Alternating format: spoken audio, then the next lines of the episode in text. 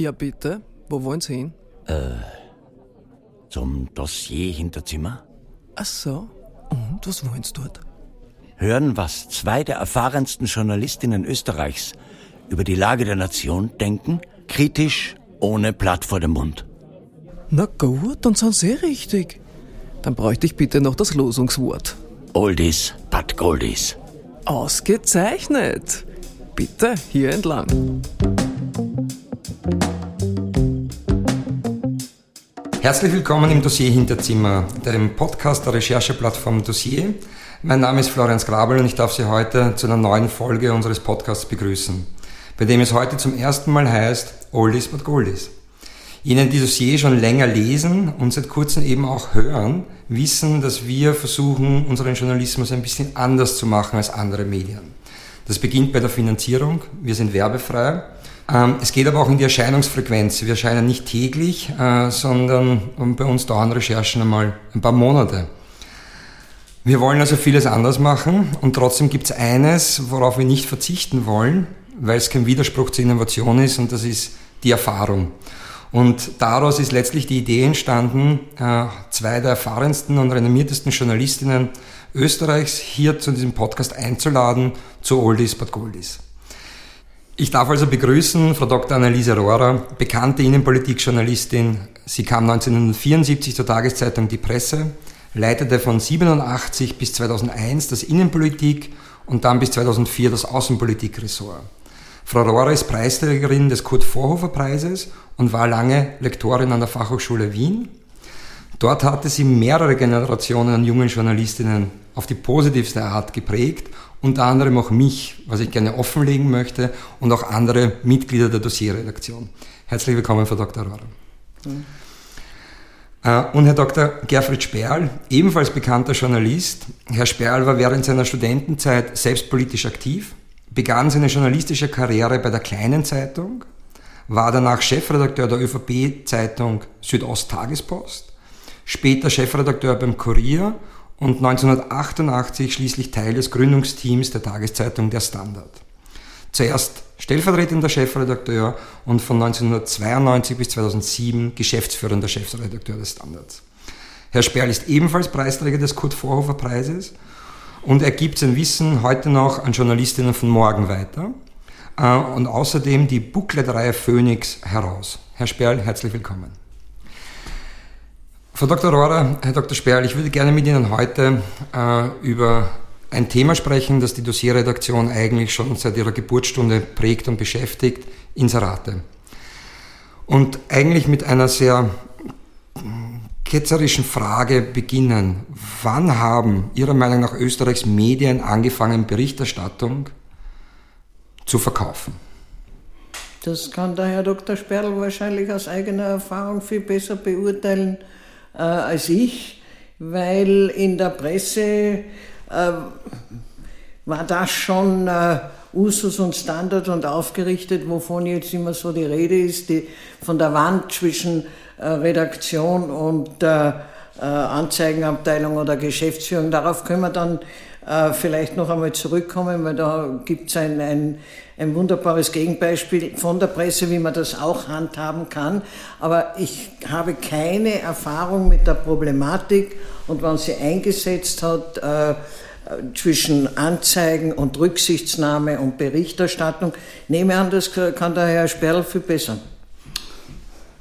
Naja, da habe ich äh, in der äh, kleinen Zeitung relativ wenig mitbekommen muss ich sagen, weil da war ich so quasi noch Junior Editor. Aber später dann in der, in der, in der Südosttagespost habe ich das schon äh, mitgekriegt. Ähm, aber aber äh, das ist ein, ein Punkt, der immer eine Rolle spielt, ähm, wenn, äh, wenn man als Chefredakteur eine gewisse Unabhängigkeit äh, behaupten möchte, dann muss man ganz einfach ablehnen. Natürlich muss man vorher schon wissen, bevor Inserate geschaltet werden, Die Tagespost war nur eine Zeitung, die über wenig Inserate verfügt hat, nicht? Dadurch hat es das, das Problem in dem Sinn gar nicht gegeben. Ja, weil es parteienfinanziert war. Weil es parteifinanziert war, natürlich. Ne? Es hat schon auch die, die Bundesförderung äh, auch bekommen, aber in einem geringen Ausmaß. Relevant war es dann im Standard.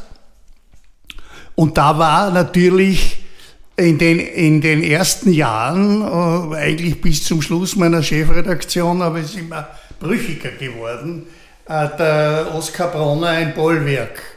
Und wir haben zum Beispiel äh, so ein Spiel gehabt mit dem Generaldirektor der, der BAWAG, dem Herrn Elsner, der dann auch äh, äh, eingesperrt wurde. Der hat äh, äh, bevor die Zeitung noch erschienen ist, hat er schon angerufen und hat gesagt, ihr schreibt's morgen das und das und das. Der hat also irgendwelche Spione gehabt. Und die haben da ausgemacht, wenn er mich angerufen hat, habe ich gesagt, fragen Sie den Herrn Bronner. Und wenn er den Bronner angerufen hat, hat der gesagt, fragen Sie den Herrn Sperl. Und dadurch haben wir ihn im Kreis geschickt, was äh, äh, was er sich nicht wirklich abgewöhnt hat, nicht? Aber das war so diese, die, es war so ein Spiel und, äh, und ich weiß, äh, äh ich weiß von Bronner, dass er, und ich habe das ja auch erlebt, dass er, solange der Springer Verlag ähm, der Geldgeber war und er aus dem Vollen schöpfen konnte, hat er auch keine äh, Lust gehabt oder auch keine Vorwände gehabt, der Redaktion irgendetwas aufzutragen. Er ist dann, äh, wie das Engagement des Springer Verlags äh, geschwunden ist, ist er etwas begehrlicher geworden. Und da haben ja dann auch Konflikte begonnen. Aber darf ich auf, die, auf, die Frage, auf Ihre Frage, Herr Skrabel, noch einmal zurückkommen, äh, wann das aus unserer oder meiner Wahrnehmung jedenfalls wirklich äh, begonnen hat, da problematisch zu werden. Das war mit der, äh, mit der Eröffnung äh, des Hauses Fellner Anfang der 90er Jahre. Ein Riesenauftritt im Palais Liechtenstein unter der Schirmherrschaft des damaligen Bundespräsidenten Klestil. Und dann noch einmal, da, da, also meiner Wahrnehmung nach hat dann angefangen dieses, äh, äh, eigentlich von der Zeitung her, entweder ihr inseriert äh, oder Kooperation oder was, oder wir schreiben euch runter. Mhm. Äh, was natürlich dann noch einmal schlimmer geworden ist äh, mit dem Auftauchen der Gratiszeitungen. Äh, und dann hat angefangen, auch in dem Konkurrenzding von Österreich und heute, dann hat, haben angefangen die Geschichten, die es vorher nicht gegeben hat, muss man sagen, ähm, wo berichtet wurde, dass der, der eine äh, den, die Wirt des Unternehmens geht ja nicht nur um Politik, es ist ja auch Wirtschaft, äh, das Unternehmen den Vorstandsvorsitzenden anruft und sagt, ich höre, Sie haben bei Österreich um so und so viel Inserate geschalten, ich will dieselbe Summe. Und wenn nicht, dann schreiben, kann ich, wie, wie war eine der Phrasen, dann kann ich meine Journalisten nicht mehr zurückhalten. Und dasselbe wurde auf der anderen Seite gemacht. Mhm. Und die Krone war da irgendwie dazwischen drin. Noch hat es dann auch einen Schmäh gegeben von Seiten des, der Fellners. Er hat gesagt und hat das überall propagiert in Europa, dass sie ein, die beste Qualitätszeitung aller Zeiten machen. Da haben sie noch gehabt Gastkommentare, mehrere Bücher, da haben sie noch gehabt Literatur und so. Und ich kann mich noch erinnern, bei einer Konferenz der Chefredakteure äh, in Paris äh, sind, sind die Vorsitzenden ganz aufgeregt herumgeschwirrt und haben gesagt, der, der Sperl soll endlich sagen, was da in Österreich los ist, weil da kommt eine neue große Qualitätszeitung auf uns zu. Und, und, und die waren ganz enttäuscht und haben glaubt, ich bin da ein Neider, weil ich gesagt habe, bitte aus österreichischer Sicht muss man sagen, das Ganze ist mit Sicherheit ein Schmäh. Und nach ein paar Monaten hat sich auch herausgestellt, dass es ein Schmäh ist, weil alle diese inhaltlichen Ziele sehr schnell ad acta gelegt wurden. Aber man muss auch sagen, Herr Sperl, Sie werden dem sicher zustimmen, äh, hoffe ich jedenfalls, dass diese Verwendung der, der, der Inserate oder des Vehikels, des Inserierens in, in, in Zeitungen, äh, das ist ein österreichisches Spezifikum. Das können Sie niemandem erklären. Wie der, wie der äh, weitere Chefredakteur Klenk da unlängst in einer deutschen Talkshow, denen das System erklären wollte, waren die fassungslos. Es, das ist etwas, was sich in Österreich Kafkaesk. unsicher, Ja. Unsitte herausgebildet hat, aber auch, weil niemand ein Interesse gehabt hat oder zu feig war, sowohl von der Polit Politik kein Interesse daran, von der Wirtschaft zu feig, das System, wie, wie sich das entwickelt hat, und das wurde ja immer ärger, äh, öffentlich zu machen. Wie viele Gespräche habe ich geführt mit Unternehmern, die, die mir erzählt haben, was da vor sich geht, und sage, bitte, warum in Zeiten von iPhone lege ich das hin, nehme ich das auf und, und, und mache das öffentlich. Darum, Ja, da schadet uns und so. Darum würde ich sagen, es muss endlich einmal aufgehört werden, nur über die Politik zu reden und nur über die Korruption in der Politik. Es muss einmal auch direkt geredet werden, unabhängig, nicht unabhängig, äh, sagen wir auf der Basis der ganzen Fellnerschen äh, äh, Praktiken darüber zu reden, wie man die Strukturen der Printmedien zumindest einmal ändern könnte. Es ist zum Beispiel unmöglich, dass in Österreich sehr oft Chefredakteure auch Geschäftsführer sind. Und Nicht sehr eigen- oft, nicht sehr oft, das hat sich jetzt als ja, aber es, gängige ja, Praxis. ja, aber es ist so. Und da, da, kommt dann, da kommt dann diese Praxis seit einigen Jahren.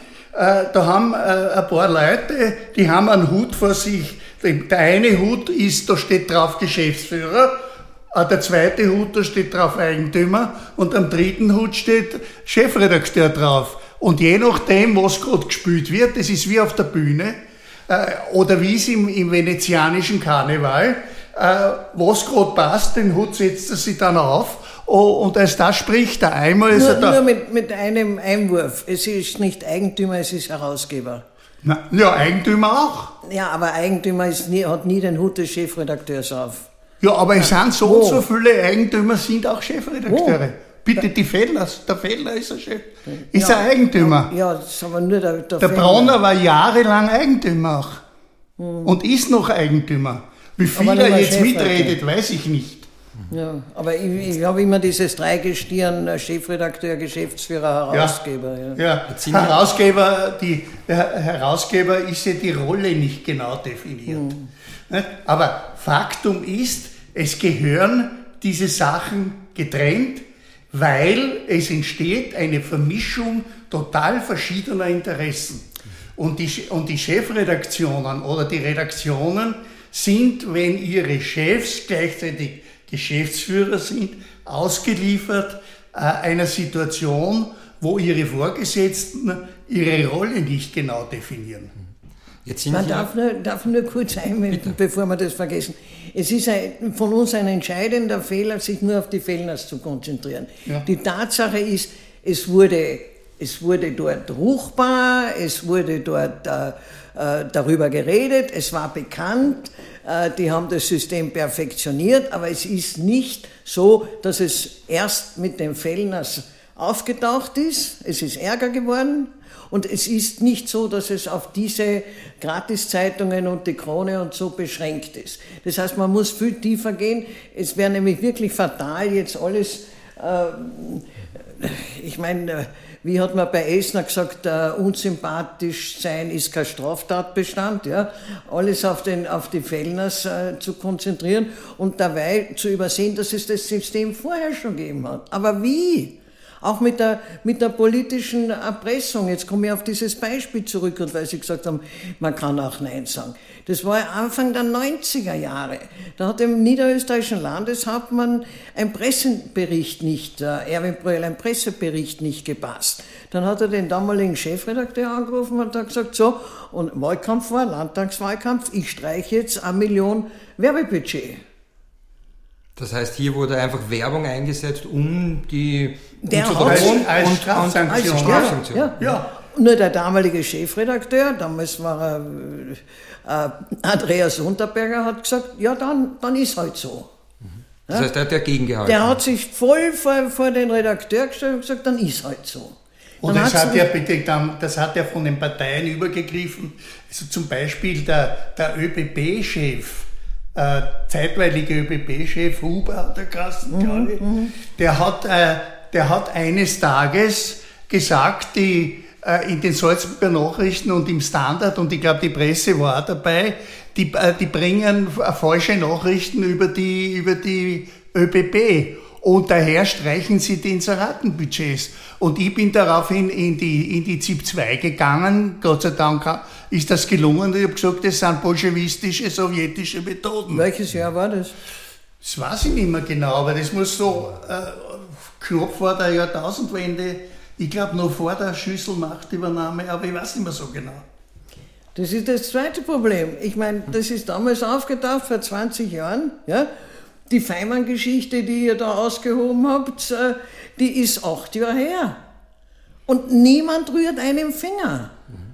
Ich würde gerne, würd gerne da auch weitermachen und fragen quasi, wie Sie erklären können, äh, dass hier sich trotz der Staatsaffäre, die es unter Werner Feimann gegeben hat, damals wurde ja nicht nur gegen Werner Feimann, den Bundeskanzler ermittelt, sondern auch gegen drei weitere Mitglieder der Bundesregierung, also Staatssekretär Ostermeier, Landwirtschaftsminister Belakovic, äh, Doris Buris war damals äh, in der Regierung, da wurde er gegen vier von 18 Mitgliedern der Bundesregierung. Das Bundesministerium war überhaupt die Drehscheibe der Inseratenvergabe an die, an die Zeitungen. Das Verkehrsministerium, das ja. davor von Werner Feimann ja, geleitet gut, wurde. Verkehrsministerium ist ja super, ne?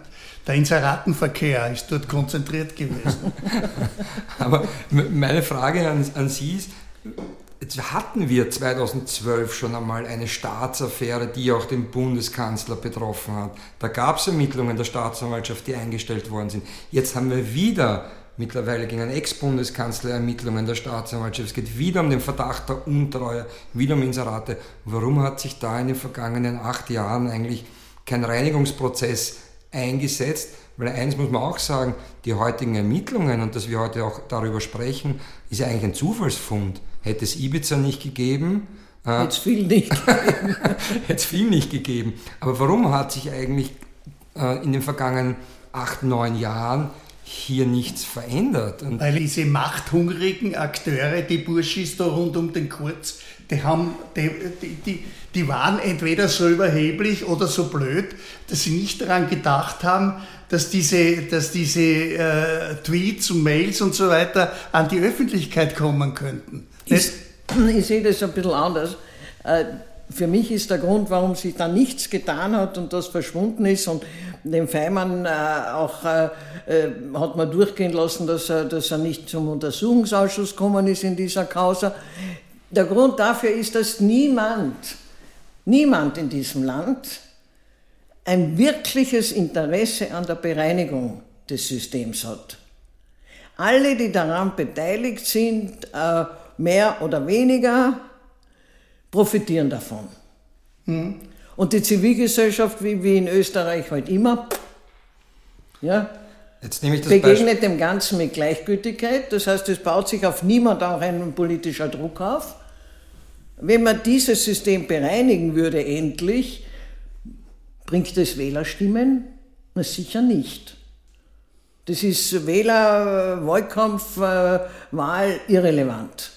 Weil die Aber, Zivilgesellschaft ja. das nicht äh, als, als, äh, als Problem wahrnimmt. Und wer soll es zum Problem machen, wenn alle davon in irgendeiner Weise profitieren? Also die Politik und die Medien. Wobei, Politik, die Wirtschaft noch einmal, ja. die mhm. Politik, die mhm. Wirtschaft. Wobei innerhalb der Politik ist es dann letztlich ja auch nur die Regierungsparteien, die davon profitieren können, weil ja die Steuergeldtöpfe in den Ministerien oder auch in den Landesverwaltungen, auf die wird ja zugegriffen. Da hätte jetzt eine Oppositionspartei ja gar nicht Zugriff auf mhm. diese Inserate des Finanzministeriums. Das kann ja nur eigentlich die, die regierende Partei sein. Ja, aber jede Oppositionspartei Nein. hofft auf die Regierungsbank. Aber die haben schon Zugriff. Wenn Sie sich die Listen durchschauen, die, die ja bei, bei Ihnen auch vorkommen, die, die ganzen Kirchenzeitungen profitieren davon. Die kriegen 100.000 Euro und aufwärts. Das sind ja eh keine, keine ähm, äh, Geldmagnaten, aber denen helfen 100.000 schon ziemlich. Und dann bis hin zur Imkerzeitung äh, die, die, die, kriegen, die kriegen alle ihr Geld und die, ich weiß nicht, der Kameradschaftsbund und die alle, die haben alle irgendwelche Gazetten und die kriegen alle ein Geld. Das ist ein Gießkannenprinzip. Und das ist es ja das, was die, was die Frau Rohrer auch sagt. Es ist eine, es ist eine, eine Benefizsituation, äh, die, äh, die, die, die allen hilft, weil sie zu Geldempfängern gemacht werden. Die Regierung teilt aus.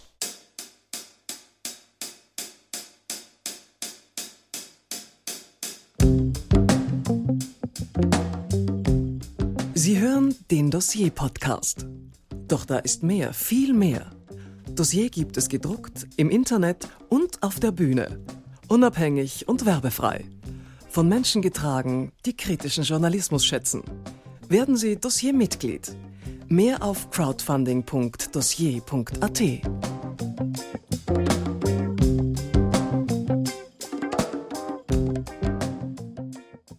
Ja, und die, ich meine, die ökonomische Situation wurde natürlich durch, diese, äh, äh, durch das Internet und Social Media und diese Möglichkeiten verschärft.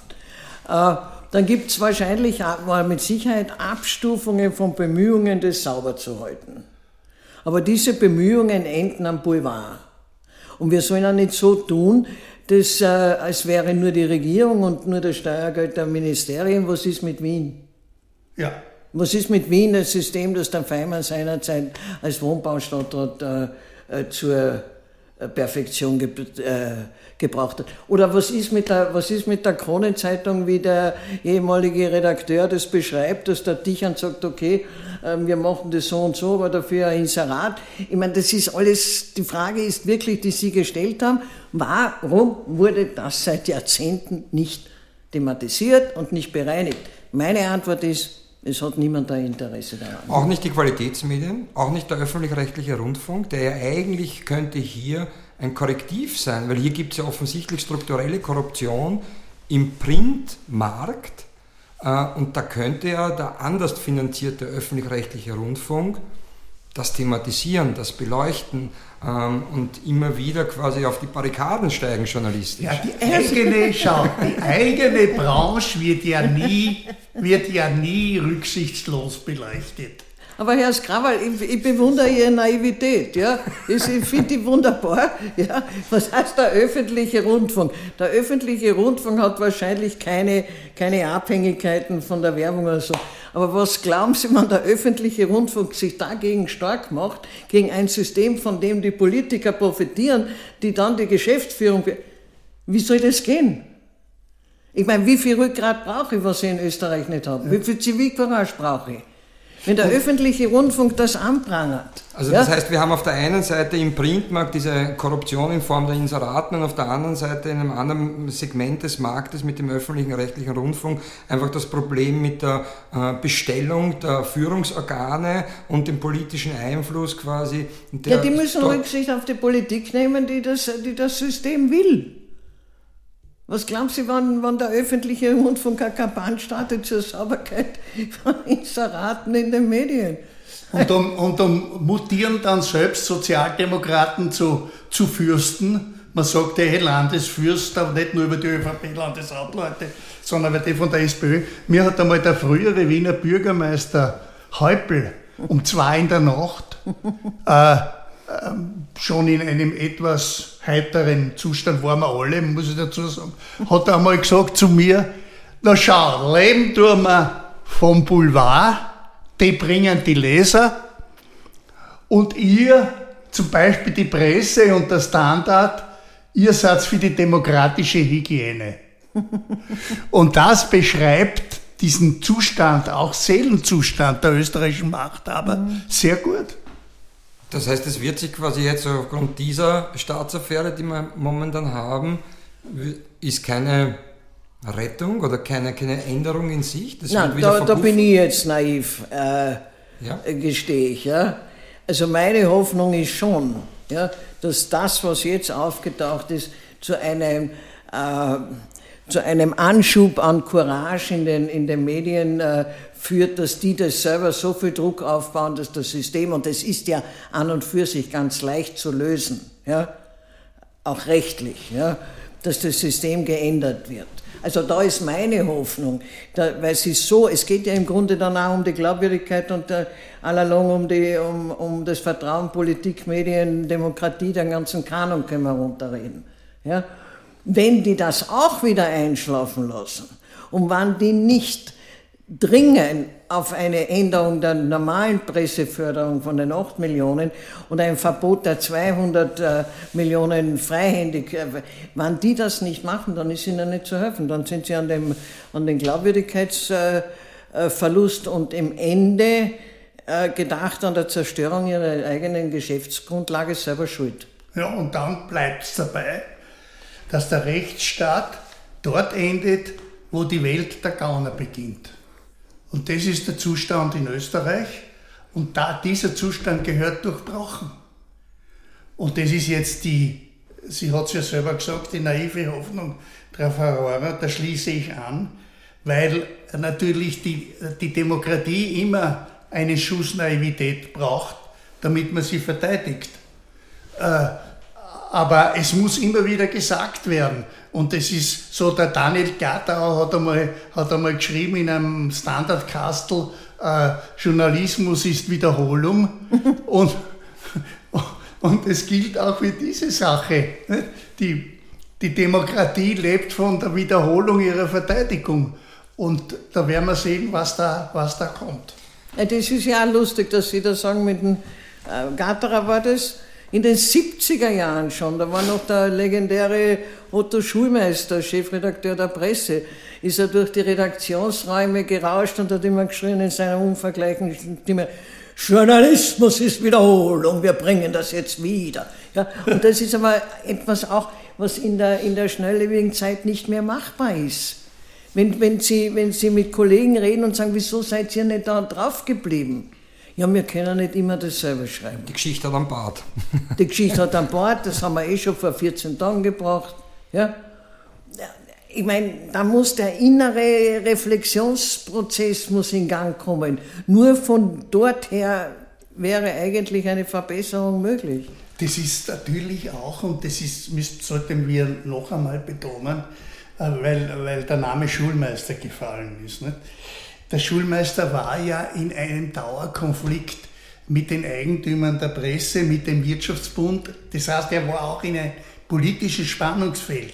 Er war ein, ein das können Sie besser sagen, weil Sie ihn besser gekannt haben, aber ein, äh, er war ein, ein, ein Stockkonservativer, aber er war ein, vom Innersten her ein ähm, unabhängiger Journalist. Und starke Chefredakteure haben sich natürlich auch wehren können.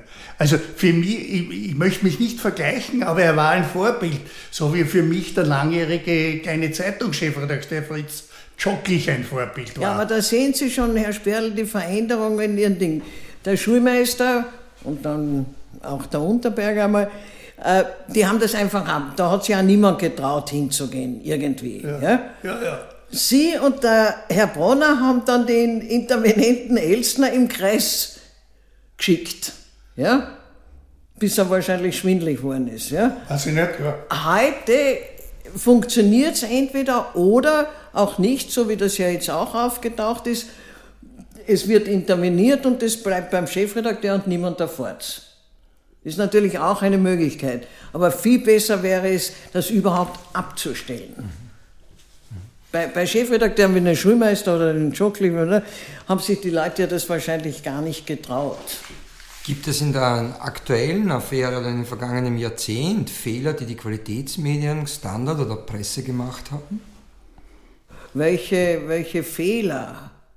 Äh, das ist äh, schwer wirklich zu benennen, weil äh, Fehler haben auch die internationalen Printprodukte gemacht nämlich irgendwie nicht rechtzeitig ein neues äh, äh, ökonomisch äh, ähm, funktionierendes Geschäftsmodell äh, zu entwickeln. Sie waren alle, ich meine, sie waren alle völlig überrascht von der Entwicklung, von dem Auftauchen und Internet und Social Media und da, da, da, da, haben, sind dem Ganzen begegnet mit Einsparungen, mit Reduzierungen, was natürlich äh, wiederum die Geschäftsgrundlage ähm, untergraben hat. Und die New York Times hat bis vor zwei Jahren gebraucht oder bis voriges Jahr überhaupt, um wieder, aber schon natürlich auch digital, in, in, in, in die schwarzen Zahlen zu kommen. Die haben viel Das, zu, und in Österreich viel zu, verzögert sich viel das zu ja. früh das Print aufgegeben. Aber ich, ich behaupte, das Bronnersche Geschäftsmodell, das äh, Printqualität auch Anzeigen bringt, ohne Korruption, dass das äh, immer noch gilt.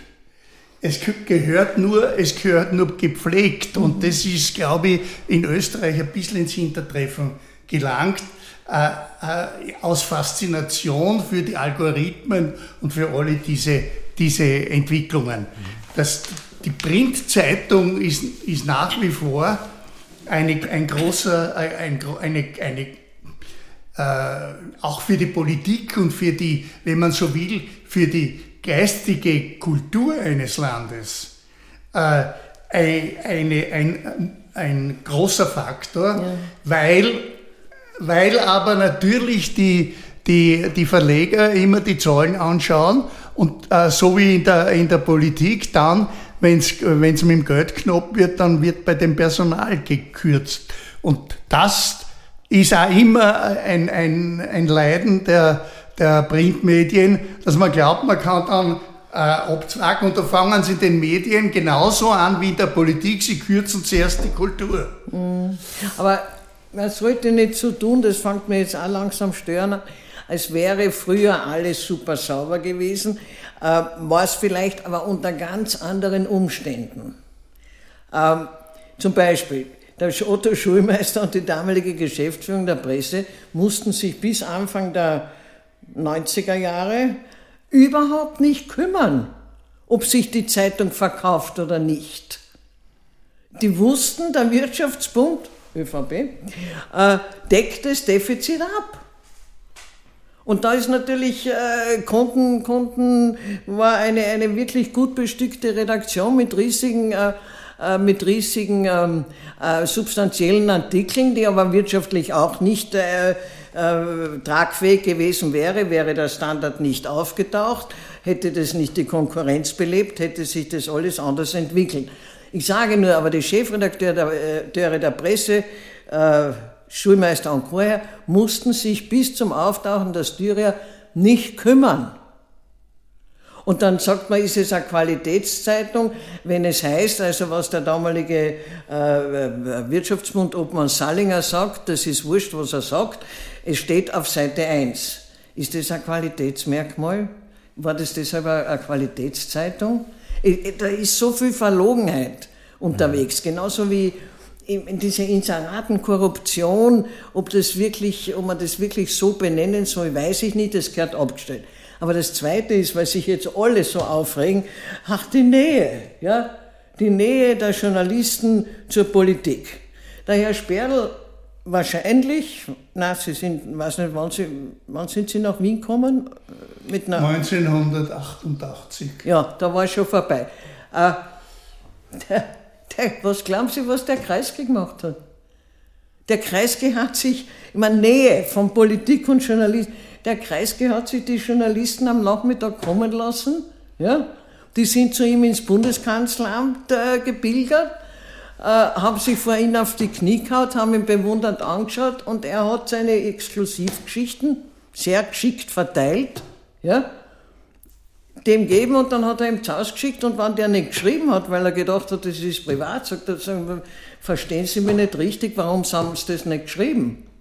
Der hat die korrumpiert auf die psychologische Seite und hat auch sehr lange gedauert, bis er dann älter geworden ist, der Kreisky, dass das äh, durchgesickert ist. Was hat er mit dem, was hat er mit dem Kollegen Gnam auf der, auf, äh, von der Kronenzeitung gemacht? Mit dem ist er am Sonntag Tennis spielen gegangen und hat ihm die riesen Geschichten geliefert. Und umgekehrt aber hat der Hans Dichand ja auch Ministerinnen und Minister in Zu sich kommen lassen, ja. um Antrittsbesuche quasi Ja. bestellt. Äh, Ja. Da musste man ja. Und da gibt es etliche drunter, denen der, denen der Hans Dichand gesagt hat, äh, ich lasse sie nicht hochkommen. Können sie machen, was wollen. Ich mein, Aber wer instrumentalisiert dann wen? Die Politik, die Medien oder die Medien die Politik? Weil offensichtlich ist der Boulevard in Österreich so groß, dass er auf die Politik, egal ob es die Kronenzeitung oder Herr Fellner in Österreich ist, Einfluss nehmen kann. Ja, es ist auch eine, ja, es ist eine Mischkulanz. Die Öffentlichkeit weiß noch immer nicht wirklich, was zum Beispiel der Begriff Sauschädelessen bedeutet. Das war eine, eine jährlich wiederkehrende Institution äh, eines Reifeisengenerals, äh, der zum Sauschädelessen geladen hat und fast alle Journalistinnen und Journalisten sind dem gefolgt und sind dorthin gepilgert und dort ist, ist quasi äh, die, die, die, die Suppe gekocht worden. Da, haben, da, da ist, wer noch immer nicht äh, bei Du war mit den, mit den Größen, äh, der ist gleich einmal diskriminiert worden. Äh, der, der, war, der war eitel oder ist noch immer eitel und so weiter. Diese Verbrüderung und Verschwesterung in Österreich ist gleichbedeutend mit Verlotterung und Verluderung. Und das ist ein, ein, ein österreichisches Spezifikum, das sich in Italien zum Beispiel fortsetzt und durchaus auch in einigen slawischen Ländern. Aber das ist ganz scharf äh, unterschieden von Deutschland, wo es diese, wo es auch Missstände gibt, aber diese Nähe gibt es dort nicht, diese Nähe zwischen Politik und, und, und, und Journalismus. Äh, die, sind, die sind eben nicht alle per Du. Äh, und das hat nicht nur damit zu tun, dass das Land klein ist, sondern es hat auch mit einer Mentalität zu tun. Und die werden wir nicht so schnell ändern. Wie, wie kann man sich dieser Nähe als Journalistin oder Journalist entziehen? Beziehungsweise wie haben Sie quasi dieser Nähe versucht, sich zu entziehen? Also passen Sie auf, das ist ein ganz dringendes Problem, drängendes Problem, nämlich was auch die FH-Studenten anlangt oder die angehenden Journalisten. Wenn ich gehört habe, zu meinem Entsetzen, dass ein junger ein Beiwagerl hat man früher gesagt, eine Praktikantin oder so von der Redaktion. Das kommt nämlich auch noch, ist auch noch ein Problem, äh, dass man die Unerfahrenen hinausschickt, die sich dann leicht einschüchtern lassen. Aber wenn die dann zu irgendeinem, damals war es ein Staatssekretär, ich sage keine Namen, hingeschickt wird, um ein Interview zu machen, die macht die Tür auf und der Staatssekretär sagt zu dem 24-jährigen Mädel oder Frau, wir sind per Du. Was soll die machen? Ja, genau. Was soll die machen? Natürlich soll sie Nein sagen, habe ich gesagt. Nein, wir sind nicht, soll sie sagen. Aber verlangen Sie das von einer angehenden Journalistin oder Journalisten, ist ja wurscht. Ja, dieses, diese, diese Nähe, das hat sich, Verhaberung hat es früher auch gegeben. Ja, auf andere Ort, beim Heirigen, beim Parteitag, was weiß ich was. Ja, aber nicht in dieser Dichte. Es wäre damals niemand auf die Idee gekommen, an einer 24-jährigen Praktikantin, sagen wir, damit es unverfänglich ist, auch am Burschen, das Du-Wort anzutragen. Aber was verlangt man jetzt von denen? Erstens einmal schon schlimm, weil die fühlen sich dann geehrt und denken, sie sind wer, äh, was Gott wer. Ja? Aber zweitens, sie sind ja eingeschüchtert, sage ich zu einem Staatssekretär, nein. Mhm. Aber doch nicht am Anfang einer Karriere. Und so, und das setzt sich sofort. Ich bin, im, ich bin immer verblüfft über die Jahrzehnte, wenn ich höre, wer in diesem Land mit wem aller Perdu ist. Im Moment, glaube ich, könnte man verblüfft sein, wenn man merkt, wer nicht Perdu ist. Mhm, ja, aber das ist auch schon länger. ja, das ist, äh, dem muss man sich einfach entziehen, indem man klar macht, dass man zu keiner Klick gehört. Und das ist nicht so schwer, wie, wie man glaubt. Ähm, also wie kann man quasi auch intern innerhalb eines Hauses sich als Journalistin, Journalist durchsetzen? Da, da, kommt wieder die ökonomische, Sie werden mir das bestätigen wahrscheinlich, die ökonomische Situation äh, hinein. Weil wenn ich meine Geschichte erstreiten muss aus irgendwelchen übergeordneten Interessen, ja, dann gehe ich das Risiko ein, dass der Ressortchef oder Chefredakteur sagt, passt nicht zu uns. Ja? Danke, das war's. Und das in dieser ökonomischen Situation in den Medien, wo selten noch angestellt und dazu und so weiter und so fort, verlangt man das von einem Menschen?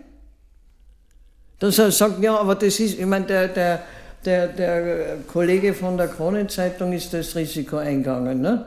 Der die Zustände dort beschrieben hat. Aber kann ich das von einem jungen Mann verlangen, äh, der vielleicht gerade eine Familie gegründet hat, dass er morgen ohne Job da steht? Und es ist ja noch, noch ärger. Es gibt ja, es gibt ja Produkte, die schreiben ja um. Der erkennt seine Geschichte nicht wieder. Mhm. Geht er dann hin mit und sagt... Mit dem Kommentar, so kann der das gar nicht gesagt haben. Ja. Der ja. hat das sicher so gesagt, weil ich kenne ihn Ja. und ich sage Ihnen jetzt, was er wahrscheinlich gesagt hat. Und Sie haben nicht gut zugehört. Also wenn man uns so zuhört oder wenn ich mir selber zuhöre, dann, dann äh, ist die Basis all dessen die unsichere ökonomische äh, Situation der Medienlandschaft. Und, die, und, und natürlich die, die, theatralische, die theatralische Mentalität, vor allem in Wien, aber nicht nur in Wien. Äh, es, die Unterhaltung gilt mehr als alles andere. Ich habe das im, im Standard erlebt, auch bei der Beurteilung von Kommentaren. Äh, da hat man gesagt, äh, wenn ein Kommentar nicht unterhält, dann ist er nicht gut geschrieben. Der Inhalt des Kommentars war nicht so wichtig. Und äh, das ist auch zum Beispiel über meine äh, Nachfolgerin, die Alexandra Föderl-Schmidt, gesagt worden, die essentielle Kommentare in der Süddeutschen schreibt, aber im Standard wurden ihre Kommentare ihm gesagt, der kann nicht wirklich gut schreiben. Und es ist schon wahr, in Österreich lebt das Feuilleton vom guten Schreiben und vom Wortwitz und so weiter, aber das wird auch überbewertet. Der Inhalt ist wurscht. Ich glaube nur, und das wäre eine Lösung, damit wir, damit wir da auch zu, zu, äh, zu Zukunftsperspektiven kommen.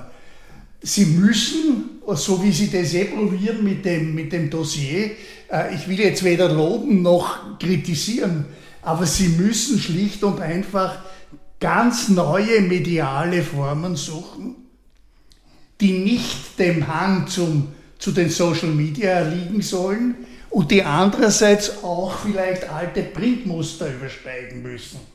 Aber es muss natürlich wie überall müssen äh, neue, äh, neue Formen der Zeitung auch kreiert werden, damit man einerseits diesen Zwängen, die es in Österreich gibt, entrinnt und damit man aber andererseits äh, die Qualität hochhält. Äh, das ist schwer genug äh, und man kann es auch nur prinzipiell erwähnen, aber wahrscheinlich liegt die Lösung ungefähr dort. Ja, aber da musst du, da musst du die Finanzierung haben. Dann kommen wir wieder auf, dem, auf das zurück. Im Gegensatz zu, zu Amerika, wo es alle möglichen Stiftungen und Dinge gibt, hat ja in Österreich, nennen Sie mir eine Gruppe, die in Österreich ein wirklich vitales Interesse an unabhängigen, überlebensfähigen Journalismus hat. Also wir suchen nach dieser Gruppe seit neun Jahren, wir haben sie bisher nicht gefunden, weil irgendwelche anderen partikulären Interessen Ja. immer mitspielen. Ne, weil zum Beispiel der verstorbene, äh, äh, wie heißt der, hat er geheißen, der, der Biller-Gründer. Latschek. Karl Waschek. Laschek, der hat mit seinem Geld unter anderem in der Wiener Innenstadt ein Mausoleum gebaut, nicht? Ja, um das Das geht's sind die wahren Interessen. Um das geht es nicht, Herr Sperl. Aber nehmen Sie zum Beispiel der, der es könnte, wahrscheinlich vom Geld, weil er nicht weiß, was er damit machen soll, ist der, ist der Didi Mateschitz. Dann denkt man wieder, ist das wünschenswert? Also äh, wünschenswert wäre es von einer Stiftung, wir da, da, da. Aber ist es wünschenswert, dass einer, der das finanzieren könnte, dann über Nacht das wieder alles einstellt? Und eigentlich ist? nur Interesse an einer bestimmten Richtung hat? Ist das wünschenswert? Ist glaube, er, ich glaube, er demokratiepolitisch traut sich nur wünschenswert? nicht, den Standard zu kaufen, zum Beispiel. Weiß ich nicht, aber ist Das das ist demokratiepolitisch wünschenswert? Nur noch einmal zurück. Es war früher nicht alles besser. Ja? Nur es hat niemand geredet drüber. Ja. Und daher ist es so lang liegen geblieben. Ich meine, ich kann mich erinnern, wie der, wie der Schüssel Bundeskanzler war, hat einmal angerufen und hat gesagt, na, was, oder war er Wirtschaftsminister, ist ja wurscht, irgendwas hat ihm nicht gepasst und ich habe gesagt, ja, aber die, ja, wenn Sie das so sehen, dann werde ich morgen im Ministerrat die Presseförderung reduzieren. Also wer sich jetzt aufregt, ist von einer unglaublichen Scheinheiligkeit. Und man hat auch immer geglaubt, man kann sich so richten.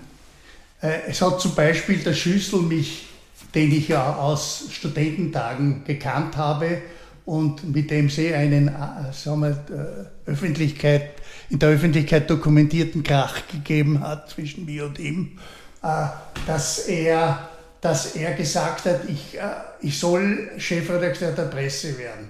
Und der damalige Pressechefredakteur Keinz und der Herr Jockey von der Kleinen Zeitung haben das mir auch nahegelegt. Der Keinz war Geschäftsführer. War Geschäftsführer. Und ich habe gesagt, nein, ich mache das nicht, weil ich passe nicht zur Presse. Man kann nicht, man kann nicht jemand, äh, man kann nicht eine Zeitung äh, jemand überstülpen oder man kann auch nicht jemand, der anders denkt als die Zeitung, wenn man so will. Äh, das war halt meine Position, kann man nicht auf die Zeitung draufsetzen. Aber, äh, aber, aber das, ist, das ist halt ein Punkt, der, der, der auch eine Rolle spielt. Ich würde gerne noch mit Ihnen, wir haben jetzt viel über, auch über öffentliche und politische Inserate gesprochen und Einflussnahme der Politik gesprochen. Es hat sich aufgrund der medienökonomischen Krise, die auch schon angesprochen wurde, ja ein weiteres Problem ergeben, das wir beobachten. Und zwar äh, das Problem, ich nenne es mal einfach, der Advertorials. Äh, also sprich nicht einmal dieser üblichen Inseratenflächen, die man als Leserin und als Leser leicht erkennt, sondern redaktionelle Werbung, also Werbung, die von den Redaktionen selbst geschrieben wird. Das gibt es beim Standard, das gibt es bei der Presse äh, und oft, und nicht nur im Boulevard, sondern oft wird hier auch vergessen, es passieren Fehler natürlich auch, diese Auditorials zum Teil auch quasi als solche zu kennzeichnen. Ja, es darf nicht sein. Nein. Es darf nicht sein und es müssen unterschiedliche Teams sein.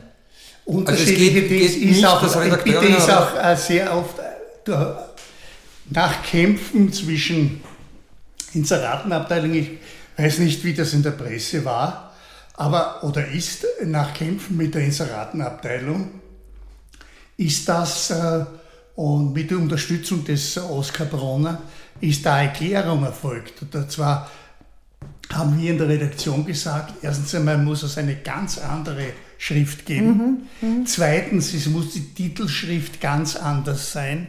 Und drittens, es, müssen die, es dürfen die Verfasser keine Redakteure der Zeitung sein. Mhm, mhm. Damit da eine Trennung, die mindestens drei Voraussetzungen. Und für die normalen Leser muss sichtbar sein, dass das nicht zur Zeitung passt. Jetzt würden wir dann in typografische Fragen hineingehören. Aber das ist eine Ästhetik der Zeitung, die es ermöglicht, eine verschiedene Ästhetik, die es ermöglicht, klar die verschiedenen Artikeltypen voneinander zu unterscheiden. Riesendiskussion und ich glaube, sie hat auch was gebracht. Ja. ja.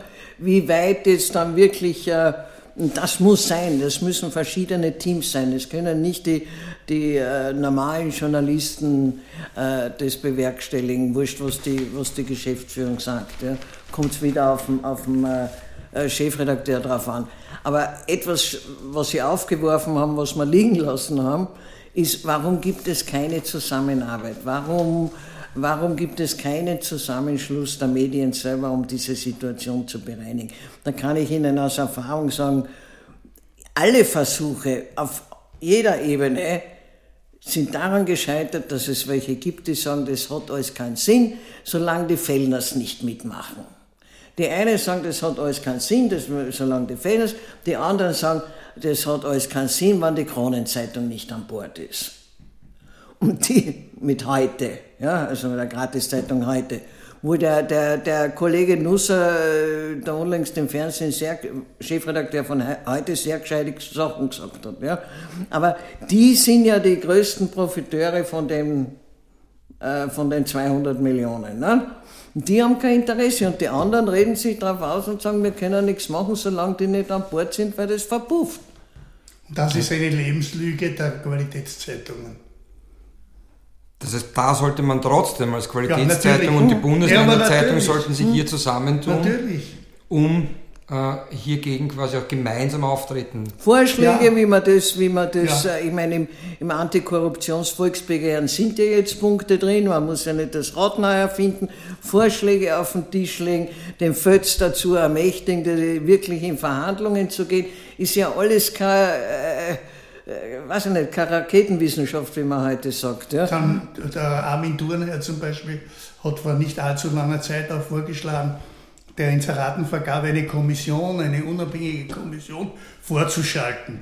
Äh, ist auch eine Möglichkeit. Nicht? Also es gibt Dinge am Tisch, die, die man aufgreifen könnte und einmal zum Beispiel ausprobieren könnte. Ja. Aber es geschieht nicht. Na, auch der Vorschlag, den der Ex-Bundeskanzler, Altbundeskanzler Christian Kern im, äh, im äh, ORF äh, am äh, Dienstag gemacht hat, ist ja von sagenhafter, weiß ich nicht was. Äh, er hat nämlich vorgeschlagen, dass die Inserate in den Ministerrat verlegt werden. Jedes Ressort muss im Ministerrat vorlegen, ja Moment, jedes Ressort muss im Ministerrat vorlegen, wo, wann, wie viel und weshalb. Ja? Und der Ministerrat wäre die Kontrolle. Wenn man aber jetzt weiß, weil einstimmig, wenn man aber jetzt weiß und über die Jahre erfahren hat, wie das dort zugeht, dass nämlich keiner je irgendwas, oder vielleicht in Ausnahmefällen, irgendwas beeinsprucht. Mit dem Argument, wortwörtlich eines ehemaligen Ministers, na, ich sag da nicht nein, weil dann sagt er das nächste Mal bei meiner Sache nein. Also was soll, was soll das für einen Wert haben? Wer soll dann beeinspruchen, wenn das Verkehrsministerium 50 Millionen, ich weiß nicht wohin, wenn er vielleicht ein paar Millionen woanders hin. Also das ist ja, das zeigt ja alles nur von der Verwirrung. Nur man könnte das ja wirklich eigentlich konkret machen, das kann nicht so schwer sein. Aber ist es nicht so, dass dann genau die Presse oder der Standard hier darunter mehr leiden würden als äh, die Boulevardmedien, weil die Kronenzeitung quasi der Anteil der öffentlichen Inserate ist zwar in absoluten Zahlen enorm, äh, aber in Relation zu den Anzeigen überhaupt äh, eher gering. Ist es, läuft man dann nicht Gefahr, dass quasi, wenn man die Inseratengebarung verändert oder sogar wirklich eindämmt, reduziert, dass dann äh, Standard und Presse ökonomisch am meisten darunter leiden würden? Ach, das ist, also das ist alles schon die, die vorprogrammierte Schwäche. Äh, Schwäche darf man nicht einmal gedanklich aufkommen lassen. Wenn man wenn man der Meinung ist, Qualität muss aufrechterhalten werden, dann darf man sich um solche Sachen gar nicht kümmern. Sondern da muss man sagen, wir sind die, die uns über Gedanken machen, die, die, die das Schriftliche äh, äh, adorieren, äh, die den Journalismus, den unabhängigen Journalismus hochhalten. Äh, und wir äh, werden uns bei den Lesern äh, durchsetzen. Das hat der Standard ja eh gemacht. Ich meine, da rede ich nicht von irgendwas. Wir sind, wir sind ja totgesagt worden. Es ist ja gesagt worden, so und so viele sind ja nie, auch nicht zum Standard gekommen, weil sie, ihn, weil sie diese, diese Gründung für zu schmalbrüstig gehalten haben. Und, und ich, bin, ich, ich, bin halt, ich bin ja heute so ein Provinzler gewesen, äh, ein steirischer Provinzler, der zwar Wien gekannt hat, aber auch nicht so intim. Und äh, ich bin halt nach Wien gegangen. Und das, äh, das sind andere auch, aber es gibt leider auch, und das ist auch ein Punkt, es gibt äh, wirklich gute Journalisten aus den Bundesländern, die in Wien zu Konvertiten geworden sind. Mhm. Die dann auf einmal äh, wienerisch äh, sich benommen haben, aber das nicht so gut gekonnt haben wie die Wiener selbst. Oder jedenfalls wollten und ja. interessiert haben. Aber ich glaube, Sie haben einen Fehler hier. Weil wenn ich die Zahlen, die da jetzt kolportiert werden, richtig verstehe, dann haben Kronen, die Gratiszeitungen und die Kronenzeitung hängen zu 30 Prozent von politischen Inseraten ab. Die, äh, die Salomon vom Kurier gestern hat, äh, also im, im Report, äh, hat gesagt, der Kurier zu 3 Prozent. Ob das mehr ist oder nicht, äh, weiß ich nicht. Aber, aber jedenfalls wäre das Gewicht ganz anders, als Sie es da, dargestellt haben. Das heißt, eine, eine Bereinigung dieser, dieser Inseratensituation würde eben, da sind wir wieder, die sind nicht an Bord, würde eben diese Gratiszeitungen, die Kronenzeitung mehr treffen, als die, als, als die Qualitätszeitungen. Das müsste man nachprüfen, aber so habe ich das verstanden. Das, das äh, ob richtig oder falsch, stellt sich ja immer erst heraus, wenn man es praktiziert. Das andere sind ja Spekulationen. Spekulationen aufgrund von Vorurteilen, äh, Spekulationen aufgrund von Neigungen und solchen Sachen. Ich glaube, man muss das einfach ausprobieren, selbst wenn damit ein Untergang verbunden ist.